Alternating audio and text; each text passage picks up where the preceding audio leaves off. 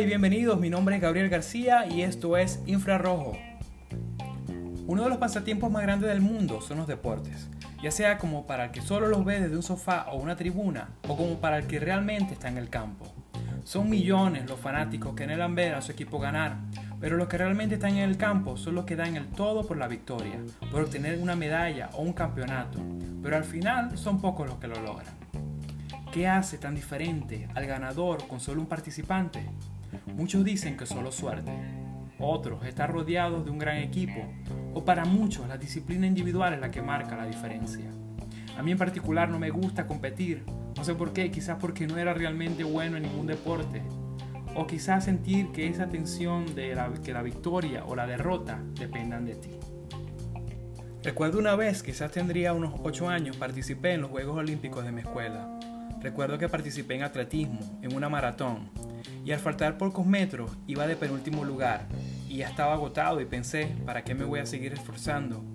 Si igual no voy a ganar. Así que bajé el ritmo y dejé pasar al que en ese momento iba de último lugar.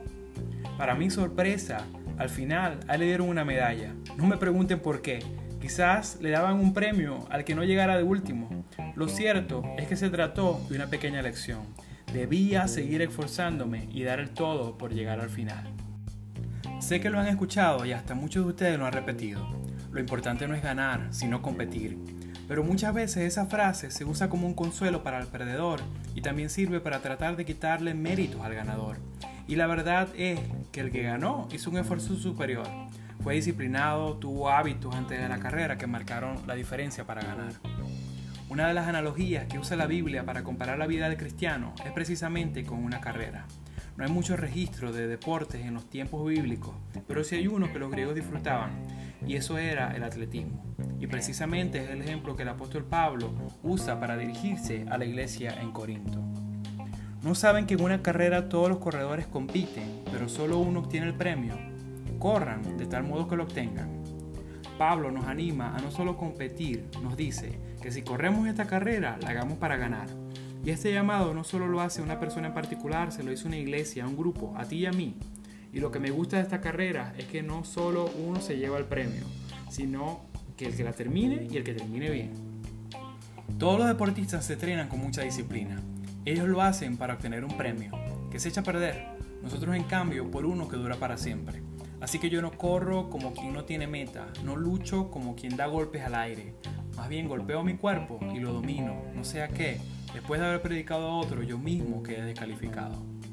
Pablo continúa comparando el esfuerzo que tienen los deportistas para ganar una medalla o trofeo que con el tiempo se daña y a pesar de eso ellos son disciplinados, pero nuestro premio es uno que dura para siempre cuánto más también debemos esforzarnos, disciplinarnos y golpear nuestro cuerpo para alcanzar lo que está delante y así no quedar descalificados.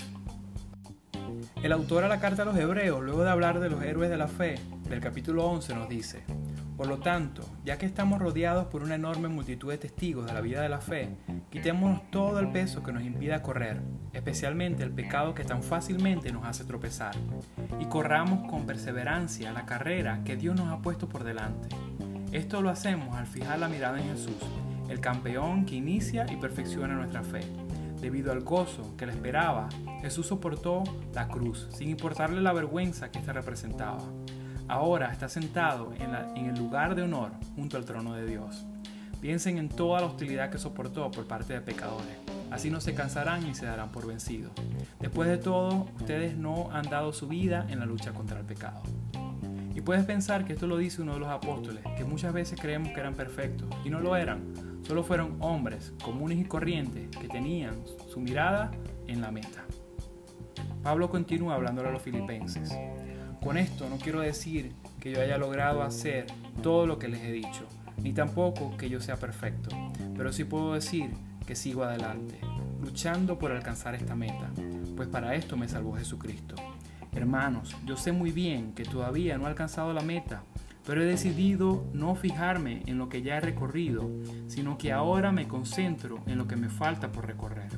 Así que sigo adelante hacia la meta para llevarme el premio que Dios nos llama a recibir por medio de Jesucristo.